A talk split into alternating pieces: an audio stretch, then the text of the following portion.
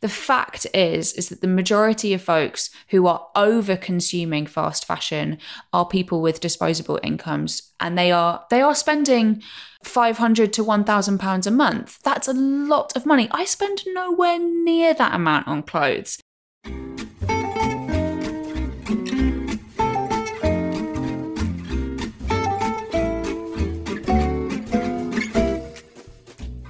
You're listening to Doing It Right with me, Pandora Sykes, a podcast where I talk to experts about the myths, anxieties, and trends of modern life. There's no such thing as the right life, but what might we be getting wrong? In this series, Series 3, I'll be exploring sleep, the science of emotions, and fast fashion. And I'll be asking my guests questions like Is baby brain a real thing? Is everything we've been told about skincare wrong? And why aren't we talking more about dementia? This is a podcast that asks what can we do to live life better? Not just for ourselves, but for everyone. Have you ever wondered what greenwashing is? You know that fast fashion is bad for the planet, but you're hazy on the details. Like, where do the clothes go that the charity shop doesn't want? If so, this episode is for you. I've been wanting to do an episode on the many myths of fast fashion since I wrote an essay titled Get the Look for my 2020 essay collection, How Do We Know We're Doing It Right, which this podcast series first spun off from. And Venetia Lamanna, a presenter and podcaster campaigning against fast fashion and advocating for more mindful consumption, is the ideal guest to explore this issue with.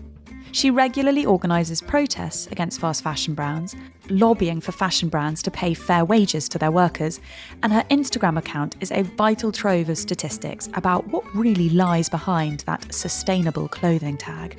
Venetia and I discuss overproduction. She says that brands need to produce 95% less clothing than they are currently. Why luxury is as bad as the high street at underpaying their workers, 80% of whom earn under a living wage the stigma of secondhand and how we can make it more inclusive, and why this isn't an individual issue, but a corporate one. We also discuss the role of social media and influencer culture in maintaining fast fashion's stronghold. After we recorded this episode, it was announced that Kourtney Kardashian had collaborated with Boohoo, whose worker conditions have been compared to modern slavery, on a sustainable collection. Venetia also shares some useful tips for finding joy in slower consumption, and I've listed loads of resources in the show notes.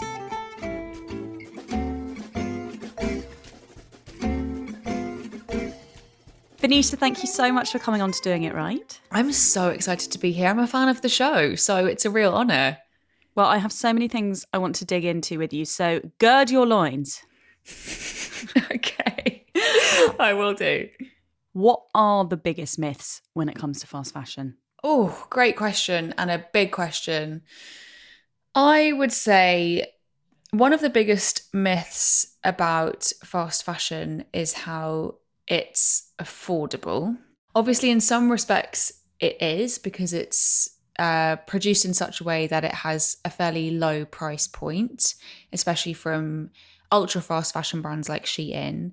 But I would argue, and I think the slow fashion movement would argue, that the cost is actually extremely high because it's costing people. 80% of garment makers are women. They're women of colour who aren't earning fair living wages. And it's also costing our planet. We currently don't have the resources to be producing clothing at the rate at which we are. There are 7 billion people in the world. We're producing 150 billion items of clothing every single year, 60% of which, or over 60% of which, are made from polyester and other fossil fuel derived materials. Essentially, I suppose the biggest myths are people, the idea that you, people can't afford to make better choices. But what you're saying is if we don't afford to make better choices, then that choice will be taken away because there'll just be nothing left. Absolutely. And I think perhaps another myth is how the onus is on us as individuals. I think mm. part of the onus is, but I think the majority of the owners onus really needs to be on um, our policymakers. We need legislation in place to mm-hmm. ensure that there are kind of caps on how much we're producing, and of course that there are fair living wages for the people making our clothes. And also fines and sanctions that will actually make it unattractive for these big corporations to act in certain ways. Exactly. Yeah. And there has been some. It'll actually hit them where it hurts. Exactly. And I think there is some exciting stuff happening at the moment. Um, there have been a couple of watchdogs recently that have found um, brands who are greenwashing and called them out for it. And I do think there's lots of exciting stuff happening in that space, but it should should have happened yesterday. The Guardian described fast fashion last year as low price, low maintenance, low risk, all part of our move towards a friction free life. The clothing is so cheap that we buy masses of it and throw it away or give it to charity shops who don't even want it and send it to Ghana, where it's not even good enough quality to make into new clothes and instead sits in landfill. There, we thought Rana Plaza would change everything, but that was 10 years ago and it's only gotten cheaper and quicker and more bountiful. I mean, Shein has popped up in that time. As an industry, it is booming. How do we get to this point? I think we got to this point because of the system upon which fashion is built. So it's built on a colonialist system, it's built on extraction of people. It's built in a way that if a factory, for example, says to a brand, we're not going to work with you, with you for the prices that you want us to work, the brand will just go to a factory where it's cheaper. So it's built on exploitation. And then you add in this sort of heady cocktail of social media, of reality TV, of influencers, of celebrities, and we're in this place where it feels as though it's getting faster and faster and that's because it is. It's not all doom and gloom. I think there's a really really exciting slow fashion and truly sustainable fashion movement happening kind of in conjunction as, as what we're seeing with ultra fast fashion. But yeah it's this kind of real mix of, of social media and, and exploitation and it, it feels pretty overwhelming. There has been a lot of exciting stuff actually happening this summer, hasn't there? Um, Love Island dumped. I saw it here first in favour of eBay. Uh, brands like H&M have been fined for greenwashing. And then marking a first, Shein announced a $50 million grant to a sustainability charity. More on that later. Let's start with Love Island, you mm. alluded to just now, which has just finished. Did you watch it? Every episode. Did you? I did not. I, I think I, I didn't miss a single one. I absolutely loved it. And thanks to your brilliant podcast, Unreal, I I'm not going to feel any shame about it. I'm just going to embrace the fact that I enjoyed it, and I'm I'm not going to feel ashamed of it. The show had obviously become a fast fashion incubator, churning out these fast fashion influencers like Molly-Mae, who is now, of course, the creative director of Pretty Little Thing, on a £4.8 million salary. And previous Love Island sponsors included Missguided, and I saw it here first. But then this year it surprised, if not all of us, most of us, I think, by partnering with my beloved eBay, where contestants were wearing some of these amazing pre loved clothes as someone that actually watched it, how much of an impact do you think this had, given how young their viewers skew. I mean, it's the exact demographic that typically shop super fast e-tail. I think it was a really, really exciting move. It felt like, wow, this uh, movement is finally getting the recognition it deserves. This feels really kind of um, this feels like real progress. So I think I can speak on um, behalf of of the slow fashion community when I say we were all pretty excited and pretty delighted.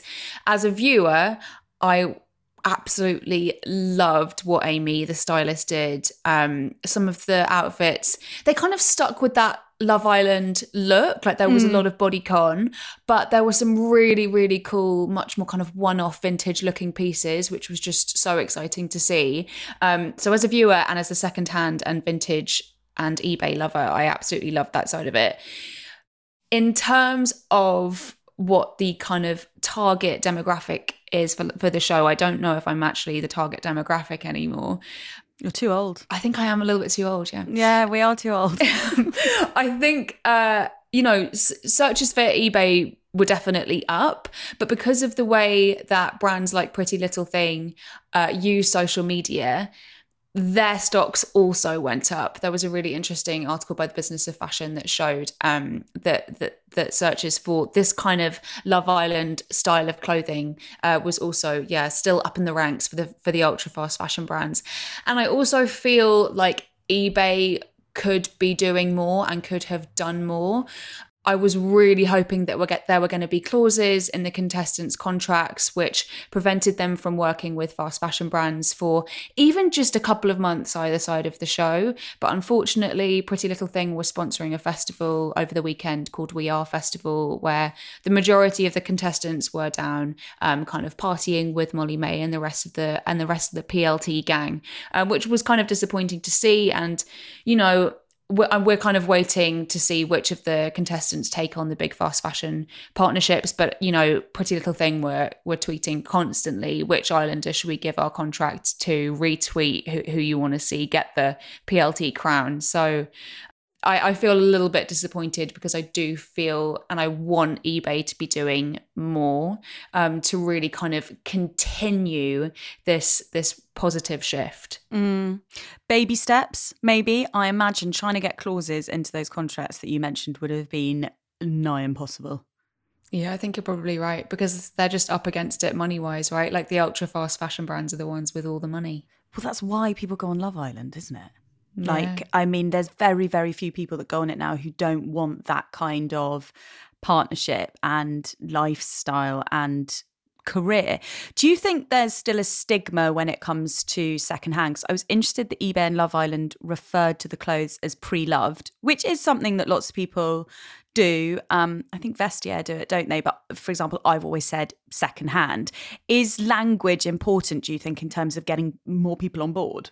Yeah, I absolutely do think language is important because I, I, I feel that lots of folks just aren't really there yet. I, I, I received a comment on TikTok last week, which was just from someone saying, I just can't get behind this. I just think, you know, secondhand clothing is dirty um, and I don't want to wear it myself. Now, there are some cultural reasons why people might take this stance, mm-hmm. but I think it's really important to remember if you are someone who feels a bit grossed out by secondhand clothes, that brand new clothes in uh, fast fashion high street stores have already gone through so many pairs of hands before you wear them.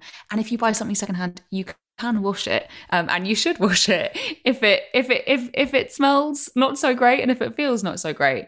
And in terms of language, I personally don't go for the pre-loved phrase too much myself. I just feel it doesn't quite sit right with me. Secondhand feels absolutely fine. There's something about pre-loved that I'm just not quite behind. I don't know what it is. Is it because it feels a bit. Well, it's a bit more abstract.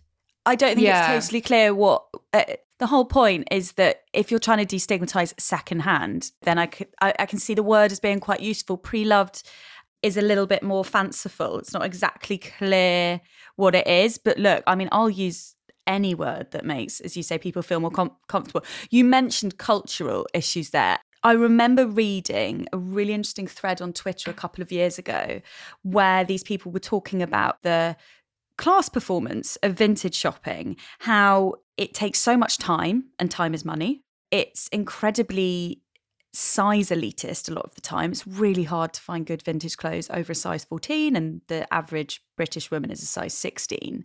And for a lot of people who grew up with not very much money and had to wear, you know, cast offs from family friends, there were people tweeting saying, Look, now I'm an adult and I can afford new clothes. I am never going to buy secondhand clothes. I'm just not going to do that. It, it's such a backslide for a lot of people. How do we make it a more inclusive place for people. I think this is super important. I do agree that being able to find vintage and secondhand gems is definitely a privilege. You know, I am someone who is I'm a size like 8 to 10, so it is much easier for me to find pieces and I also have the luxury of time. So this is very much a privilege for me to be able to shop in a way that is totally aligned with my ethics. I do think secondhand apps can be a really great place for folks to start because they have you know let's utilize tech right? And there are filters on these apps mm. which mean you can find pieces that not only fit your uh, fit your size but also fit your budget. So i do think apps are amazing um, and a great place to start especially if you don't have secondhand shops near you. Are there any ones you'd recommend? Oh yes. Uh, i love vestiaire collective I find that the pieces I buy from Vestiaire, just because they are more luxury, are more likely to kind of stand the test of time in my wardrobe, just because I kind of I think I value them a bit more. I also really love Depop. I have uh, I I know people are obsessed with Vinted. I feel like if you use Vinted, you are a die-hard Vinted fan. And um, there's also places like ThredUp, Poshmark. I really love Nuw, which is actually a clothes swap app. So it's not um as traditional Ooh, but yeah it's really really great. Would really recommend you. Nuw is spelled n-u-w so there are loads out there but i also really appreciate that what you what you said in the question that for some people you know they feel like it's not for them and and why should they have to? And to me this is really where the kind of system change has to come in. I want us to be able to go into a shop or to any website online and buy something that has been made by someone who has been paid a fair living wage. And I would like that brand to not be overproducing clothes, and that legislation should be in place. So we need kind of everything to happen. Mm. And I think, you know, also we, because capitalism is just so entrenched in every fiber of our being, we think that the only way we can be engaged in a slow fashion, slower fashion movement is by buying. And actually, it's so much more than that. Like buying is kind of at the bottom of the list. It's about educating yourself getting to know your wardrobe, buying less, learning how to mend things and fix things, or if you don't want to do that, finding a local seamster. Um, it's about kind of finding a sense of community, perhaps hosting a swap shop with your colleagues or your university mates. It's really also about learning about the people behind our clothes and if you can financially supporting to that cause or if you can't just being in solidarity by them with them by calling out a fast fashion brand who's refusing to pay them what they're owed on social media. There are so many other ways to be involved that don't involve buying. So if you're someone who feels like you know what I can't give up the fast fashion brands that I love and that you know give me the dopamine that I really feel like I need I would argue that, that, there are other ways to find dopamine, but also that's fine. Here are lots of other ways you can be involved to show solidarity to the people in the industry without whom we would not have a fashion industry. Very well put. And you're right, it is all about that dopamine hit because I, when I'm trying not to shop and I go through periods of not using social media very much, just when, you know, I'm struggling with sleep or anxiety or whatever, I really kind of pace the house being like, where can I get my hit? Because I'm not, I can't shop. I'm not on social media. You know, there's it's I, am just so used we are all so used to that like ding ding ding. It's really and inevitably what i end up doing is uh, you know i eat a bar of chocolate because i can't think of another way to get that like little lift that we have become so used to. That's so interesting. I also think you know it's we're, we're up against it because if we exist you know as lots of us do if we spend lots of time on social media these apps have made it too easy for us to buy in a matter of clicks. You know, Instagram is now basically a shopping platform. TikTok's heading that way. So it's not exactly easy. Um, really, really interesting though that you've brought up, you know, looking for that kind of dopamine hit. I you know, I, I think with me, when I'm in a really low place, I often find myself scouring the websites that I used to, like ASOS or Net-a-Porter, and I just add stuff to my bag, but then I just don't buy it. yes, I do like I do like fantasy shopping. That is a good that is a good tip. Speaking of shopping and how it's changed, something I think a lot about is how a young person's experience of shopping has changed so much. When I was a teenager, the high street that we had then has basically been eviscerated in the last 20 years. And I actually really recommend Lauren Bravo's episode on sentimental garbage about kind of how the high streets changed. But loved it. It's so good. And it just really took so me good. back to shopping on a Saturday morning, browsing the body shop for hours, buying a glittery butterfly clip from Claire's and a belt from New Look, and finishing up in Waterstones, which is where I always met my mum, smelling like all the delicious new hardbacks that she would never buy because, you know, who bought hardbacks? So actually, real joy of adulthood is buying hardbacks. But anyway, the experience of shopping then was just. I just think it was so joyful compared to what I see it now as, which feels just quite high pressure and almost like a necessary labor. Like, does is there still the joy you think that there was when it was like that? I honestly, truly feel a great deep sense of joy having slowed my habits. Truly i'm not just saying this because you know it's good for the planet it's good for people and it's good for my it's good for my pocket. I genuinely feel so much better in myself having moved away from you know i used to on my lunch break at work go into urban outfitters and on my way home go into zara. I wouldn't necessarily buy anything but it was just a kind of i used those shops as a way to kind of distract myself and it didn't feel good and now I don't really go shopping all that much, but when I do, I kind of set aside a day and I do, I go just by myself and I make a kind of plan of all the secondhand shops I want to go to, and I really kind of take my time with it. And similarly, if I'm looking to buy something online, I am not, I don't rush purchase anymore. I have a cutoff point. I do not buy anything after 9 p.m. if it's online, and because I take my time over all of the things that I do buy, I really find I treasure them more and then I I, I really appreciate them more and I feel better upstairs in my head um, now that I've slowed my fast fashion um, habit.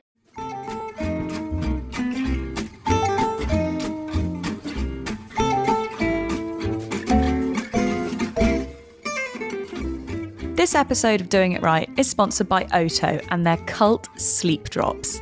I first tried sleep drops last year when they were recommended to me by a friend, and I've never looked back. I've had sleep issues for the last five years or so, and I would regularly experience all night bouts of insomnia. I made some lifestyle changes, no mobile phones in bed, people, which helped immeasurably, but I still felt anxiety about going to sleep until I met Sleep Drops. Oto believe that products should be evidence based, and their award winning sleep drops are bestsellers for a reason. Created to help you wind down, relax, and better prepare for a peaceful night's sleep, they're blended with 50 milligrams of pure CBD, which is the research recommended amount proven to have an impact on your sleep. One of the most common misconceptions about CBD is that it makes you drowsy when actually it optimizes your natural sleep wake cycle. It's not a sedative, it's a healthy, sustainable, and natural alternative to a sleeping pill, helping you to feel focused and productive during your day. If you like the sound of them, visit otocbd.com forward slash Pandora. That's otocbd.com forward slash Pandora to shop with 20% off using the code Pandora20. The link is also in the show notes. You have described yourself as a recovering fast fashion uh, fast fashion addict. And you mentioned there kind of cruising by Urban Outfitters and then Zara. What was your crunch point when you slid from what you were then to what you are now? I was actually called out uh, on the internet. I'm a I'm a people pleaser, and so when someone tells me I should be doing something better, I will listen. Um, and I was on. I, I put a YouTube video up, and I was talking about plant based eating and someone said, Hey, great that you're vegan, but you're wearing ASOS. Have you looked into the impacts of fast fashion? I really think this is something you should be concerned about. And I thought, Oh, no, I haven't. And so I went away. Um, I watched the True Cost documentary and started reading kind of around the subject. And I could not believe what I had learned. Obviously, there were lots of people talking about this when I was learning about it about five years ago, but it hadn't really mm-hmm. entered my ether. Um, so I just couldn't believe it. And I, and I felt like a lot of my peers and my friends weren't really thinking about it either. So I just started talking about it online. And it also kind of coincided with a time where I felt like I couldn't keep up with the constant newness that I was seeing on social media. Um, I was also TV presenting at the time, and I felt like I couldn't go on the show that I was presenting. It was lots of different things. And I so I started a hashtag uh, on Instagram called Triple OTD, which stood for Old Outfit of the Day. It was just a really simple way for me to kind of put a bit of a middle finger up to the outfit of the day hashtag and just try and share a bit about what I was learning and really celebrate the pieces I, I already had. And I think it resonated with people um, because I think a lot of us feel like we can't keep up with trends and nor should we have to. Um, so that was kind of how it all started. And then things went from there and I started, you know, diving, diving deeper every week, it feels like, and still, still very much learning, still very much on the path. I mean, I do so much of my learning through you. So there must be uh, tons of discovery going on your end. What we hear a lot is in defense of um you call it ultra fast fashion. I can't remember i think i called it faster than fast fashion. I think ultra fast is better. In your book yeah. Yeah i think it did but I, ultra fast is, is, is better. But yeah, so what you hear in defense quite a lot is young people can't afford to make better choices. But what I feel like is forgotten quite a lot is that no one used to own anywhere like this many clothes. And I always remember speaking to Stefan Siegel, I think it was about seven years ago. He founded the platform Not Just a Label, which is all um, kind of made to order independent brands from all over the world. Don't know actually if it still exists. But he was talking about how the average person used to own three pairs of shoes and they would cobble those shoes when they needed it.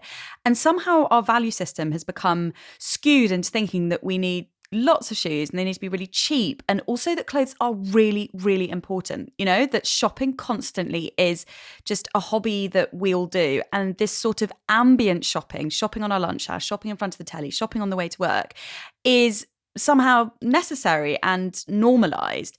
And the average customer at Missguided and Boohoo, she shops a lot. She's not necessarily someone with very, very limited financial resources buying one thing every six months. She's choosing an aesthetic and a lifestyle, and by extension, a value system. The fact is is that the majority of folks who are over consuming fast fashion are people with disposable incomes and they yeah. are they are spending you know, 500 to 1,000 pounds a month. That's a lot of money. I spend nowhere near that amount on clothes. So that's really what we're kind of trying to get at. We used to shop in a way that was much more circular, much less linear. You know, my mum still has my t-shirts that I wore and was were handed down to me by my sisters in the 90s. She uses them as as rags. You know, we grew up in this way. We can absolutely go back to it, but it's that's one of the things that we need to do collectively. And then alongside that, we also need the big stuff to happen, the legislation that I've mentioned earlier in this conversation. I've always divided e stores and bricks and mortar into kind of separate packages. I sort of in my head had uh, Shein, PLT, Missguided in one place and then the kind of older high street variant of Mango, Zara, Uniqlo. And then I had a tier up price wise of Arket, COS, and other stories. And then, of course, you've got the stalwarts, M&S and John Lewis. Is this a false pyramid I'm constructing in my mind? Is bricks and mortar as bad as e-tail? Is my beloved John Lewis as bad as it can't be as bad as Shein? it's interesting how we construct this in our minds, right? And I think this is I think this is something that we all do and I find it absolutely fascinating how we see and other stories and free people as completely separate to H&M it's just marketing. So, one of the things that I find really, really helpful whenever I'm kind of trying to explain to someone um, why a brand is is not ethical is looking at their parent company and looking at you know their billionaire CEO mm. and then contrasting that to how much the people making their clothes are earning. Um, this is all marketing. The issues are industry wide. Luxury are not exempt. Um, in Fashion Revolution's most recent transparency index, which came out this summer, they found that 96% of brands aren't paying fair living wages. And the brands that scored zero on their transparency index included Tom Ford and Jill Sander. So we know that this is an industry wide issue. God. Yeah, it's luxury is, is very much not exempt. And we know that the big brands, you know, will send their their fine leather goods, um, all their clothing, you know, it, to the bin. They'll slash them and put, the, and put them in the bin if they don't sell. Um, so it's also burn them like Burberry. Yeah, there was the outing of Burberry a couple of years ago. Um, Coach were outed for for slashing and trashing their bags earlier this year. Kate Spade are another really unethical brand to have had some abhorrent garment maker treatment allegations. Um, it really is an industry wide issue the the the one percent of brands who are doing things in a wonderful way are always the small businesses um, Marks and Spencer is something that I can speak to, but John Lewis less so. I know they're not affiliated, but I feel like you put them in a similar bracket when you were describing how you see them in your pyramid. I did, I did. Yes, tell me about M&S. well, the thing is about M&S is that when I speak to my friends at the OR Foundation, who are an incredible organisation based in Kantamanto Market in Accra in Ghana, which is where the majority of the global north's clothing waste ends up. Um, please look them up on Instagram and yeah. follow their work at the All is Present they always say to me, Venetia, we have so much Marks and Spencer in Kantamanto Market. It is absolutely everywhere. And I, I know we talk a lot about Shein, but they say we actually haven't got all that much Shein here. There is so much M&S. So I really try and think about fashion and fashion brands in terms of how much they are producing because we just simply put so many clothes uh, we throw them away. Obviously, we know there's no such thing as away. These clothes always go somewhere; they don't ma- magically disappear. But M&S have produced a lot of clothes, and I know we have this kind of. I feel like we have, especially in that podcast that you mentioned earlier with Lauren Bravo on um, sentimental garbage. I know we have like a soft place in our hearts for them, but they are really, really overproducing, um, which is obviously really, really awful, and they need to be held account for that. It's the only place my mum shops and has done for as long as I can remember. So it like it yeah, it's a very yeah. nostalgic thing for me because I will always tie it in with her. Let's talk about Shein. You mentioned them right now, and they are, I think, the most terrifying internet megalord of right now. It took over Amazon as the most downloaded app in the States last year. It churns out 10,000 items a week, rips off every major and minor designer you can think of, and is worth 100 billion more than Zara and H&M combined. Last year, it was found by Reuters to be falling foul of the UK's Modern Slavery Act, which isn't actually enforced by any financial sanctions currently. And recently, it was also announced that Shein had pledged $50 million over the next five years to the OR Foundation, who you mentioned earlier. And this has been quite controversial. Shein have been accused of greenwashing. Livia Firth, who founded EcoAge, wrote Apparently, money can buy anything. Partnering with Shein is actually like a stab in the back of the sustainable fashion advocacy and takes us back years. What do you feel about this? I just really don't think it is our responsibility as privileged people in the global north to be criticizing how an incredible grassroots organization in the global south is taking money. It's just it's not up to us. And i have you know been friends and worked with with the OR Foundation for a long time. I do not trust anyone more than i trust them to make decisions about how they should be literally bringing women out of poverty. You know I know we've had some really horrendous heat waves this summer and climate change is feeling very, very real for us, but it has felt especially real for people uh, in Ghana for a really long time. And a lot of women working in Kantamanto Market are there because they can no longer work um, on farms like they used to in northern Ghana because of the climate crisis and because of things like droughts. And they are currently carrying clothes that weigh more than their body weight on their head. And the OR Foundation have been pushing for money from fast fashion brands, brands who are responsible for this clothing waste in Kantamanto for so long. And Shein have come through with it, and they are not in a position to be able to turn around to these same women who have the opportunity for a better life and say, you know what, we decided to turn that money down because we were worried about what some people uh, in the slow fashion movement in the in the global north were going to think about it. We were worried about some Instagram backlash. Absolutely not. How could they do that? What I, I, and they and they've been very specific about their terms. I don't think this is a greenwashing activity for Shein because the OR Foundation have been very specific about how Shein can communicate this. Is it going to change the system? No, is it a plaster? Yes, but it might be the thing that encourages more fast fashion brands to take accountability for what they're doing, to donate to good causes, and to ultimately reduce their overall output by 90 to 95%, which is what we really, really need. I just don't think it's really up to us to be too critical of it. And if I know anything about the OR Foundation, it's that they are doing some of the best work in this space, and I fully support them and love them dearly. And yeah, I'm just here to support them. That's all really interesting. Thank you. Do is there any element of it legitimizing Shein's business practices? I don't think so. No, I w- I don't think so. And the reason why I, I mean, I, I talked about it a little bit when it happened on social media, but I didn't really just because I didn't want to give it all that much attention. You know, it it's they shouldn't be congratulated for it. No, it's that you know, honestly, it's the bare minimum, and, and we're not. No one is taking them is letting them off the hook. No one's letting them off the hook for the fact that their garment makers are being forced to work 75 hour weeks. No one's forgetting that. Two things can, multiple things can be true at the same time. Part of your work is organising protests, which must be a serious amount of work. You recently co organised a protest outside the Pretty Little Thing fashion show in London to demand that the Boohoo Group pay fair living wages and commit to a drastic reduction in output, which you mentioned earlier needs to be like 90 to 95% to make the difference. Boohoo responded basically saying, you know, it's rubbish. We would never underpay anyone. We're all totally compliant. We've got a whistleblowing hotline, etc., etc.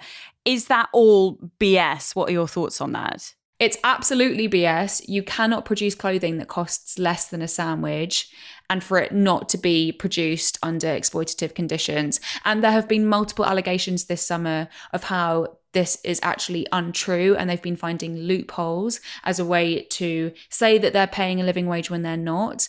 Um, been there's been so many outings. Um, there've been like false surveys. They found um, they've been using a specific type of machine where they have to their workers have to tap in for a certain amount of hours but then they've been covering these hours up. There was also something else which said that they which showed how they've been paying their workers a certain amount of money but then those same workers have had to pay this money back to the factories.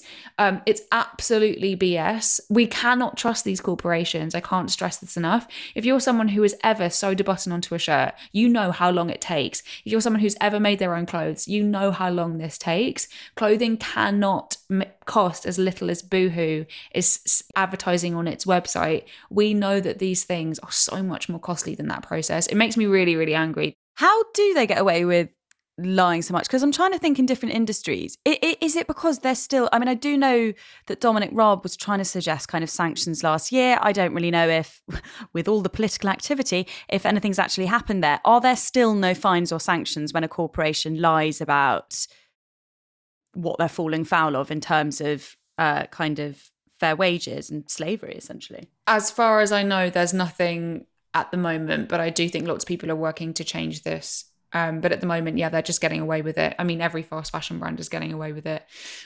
It's really distressing. You, you know, similarly, Missguided went into administration earlier this year and they owe their garment makers and suppliers 20 million. And I think they are only expected to pay, to pay less than 2% of the millions that are owed. So th- there's just currently there's not anything that needs to be in place to ensure that this doesn't happen. But I do think this is changing, and lots of people are working to change this. It reminds me a bit of, I know different scenario, but it reminded me a bit of Philip Green with BHS yes. when he wouldn't pay. But that was just the pensions. That wasn't, you know, their, uh, these workers aren't being paid like their salary, are they, from the past? With the protest and the demos that we organised against Missguided, we did that in cohorts with the with their suppliers and also with their garment makers who I met. So they came down from Leicester for the day um, to London, where we protested outside Missguided's investors and also their administrators. Um, you know demanding that these these same workers were were paid the money that they were owed. So this money that is owed is for work that has already been completed. And i think that's a really interesting note that they came down from leicester because i think that there is this tendency for us to just think that this is something that happens um, in Bangladesh, that it's just in Rana Plaza, whereas actually, obviously, a report shown that those workers in Leicester were being paid three fifty an hour, which is less than half the living wage, isn't it? You've raised a really, really valid point. This is literally happening, yeah, right here in the UK in Leicester. Um, multiple allegations of uh, brands paying unfair unfair wages, and also, yeah, now not being paid the money that they are owed. So it's it's just happening right here um, under our noses. Something we're learning more and more about and something you really seek to educate your audience about is greenwashing. H&M, ASOS and George at Asda are all I think being fined for greenwashing. Can you explain for listener that's not really sure what it is? Can you explain a little bit about greenwashing, how these brands have done it and whether or not you think the fines will help? So greenwashing is when a brand uses marketing as a way to tell you that they're doing something good and ethical and environmentally friendly when in fact that they are not. And Pandora, can I tell you how sweet it tastes to see a brand like H&M be fined and outed for something like this? I cannot tell you how sweet it tastes. They have been champion greenwashers for so many years now, and to see them finally having their comeuppance, I, I can't tell you how, how, how sweet it tastes. I just wish it wouldn't continue to happen. The reason why they're able to do this is because, again, there's not really currently anything in place that means that they can get away with something saying something is sustainable because it contains 5% organic cotton we need to understand that a brand like H&M there's nothing conscious about them. They're not paying the people who make their clothes a fair living wage, um, and they're they're overproducing. They plan to double their output by 2030. Please explain to me what is conscious about not paying the people who make your clothes and overproducing and planning to increase your overproduction by 2030. There's nothing conscious there. And this was this the finds are specifically about conscious collections that H&M, ASOS and George have, isn't it? So they H&M specifically have a very well known one, which is the Conscious Collection. And they have on their labels, you know, how much water was used to make a garment. And they were repeatedly stating that a garment was made with 30% less water when this independent report found it was made with 30% more water. So they've just done this like neat inversion presumably the whole idea they're saying is oh we have this tiny part of our business you know this is our baby step. We have this tiny part of our business that is doing something conscious.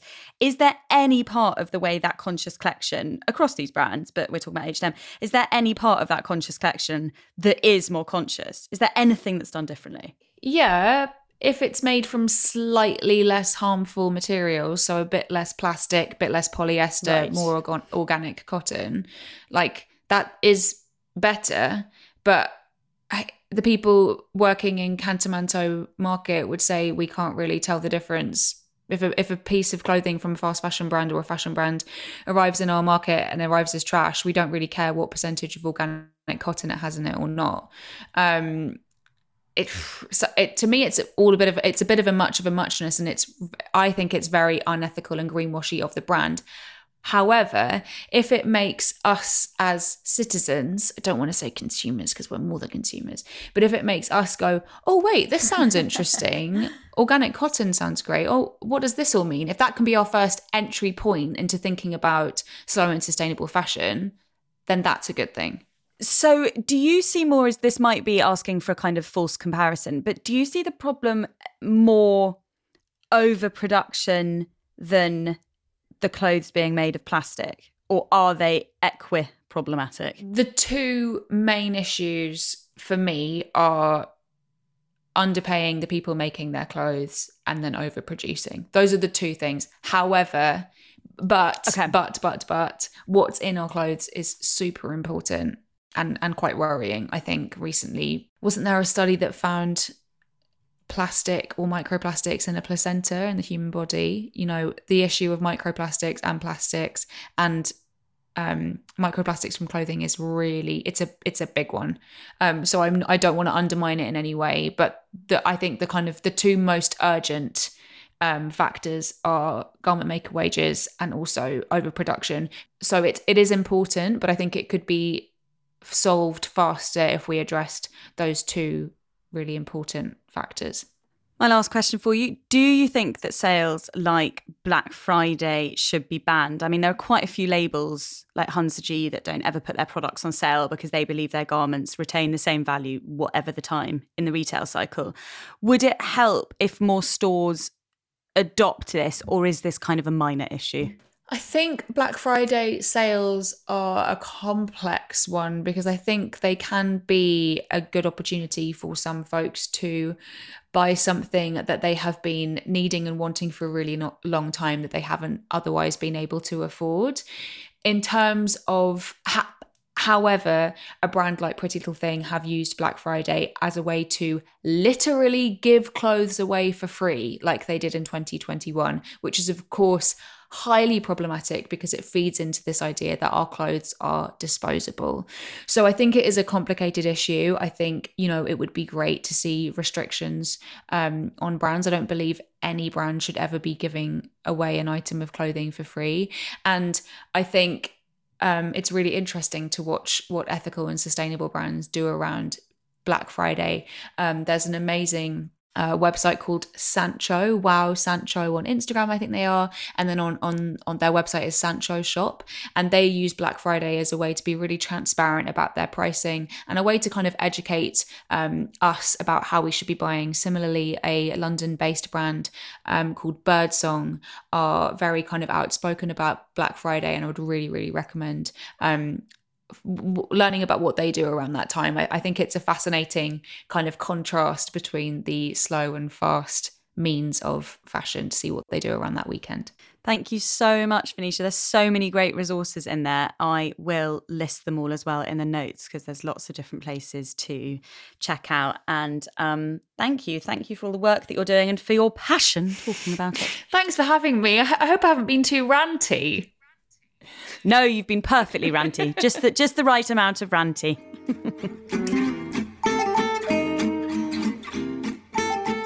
This episode of Doing It Right was hosted and exec produced by Pandora Sykes. Production is by Joel Grove. Subscribe now on any major pod platform to get the episodes as soon as they land.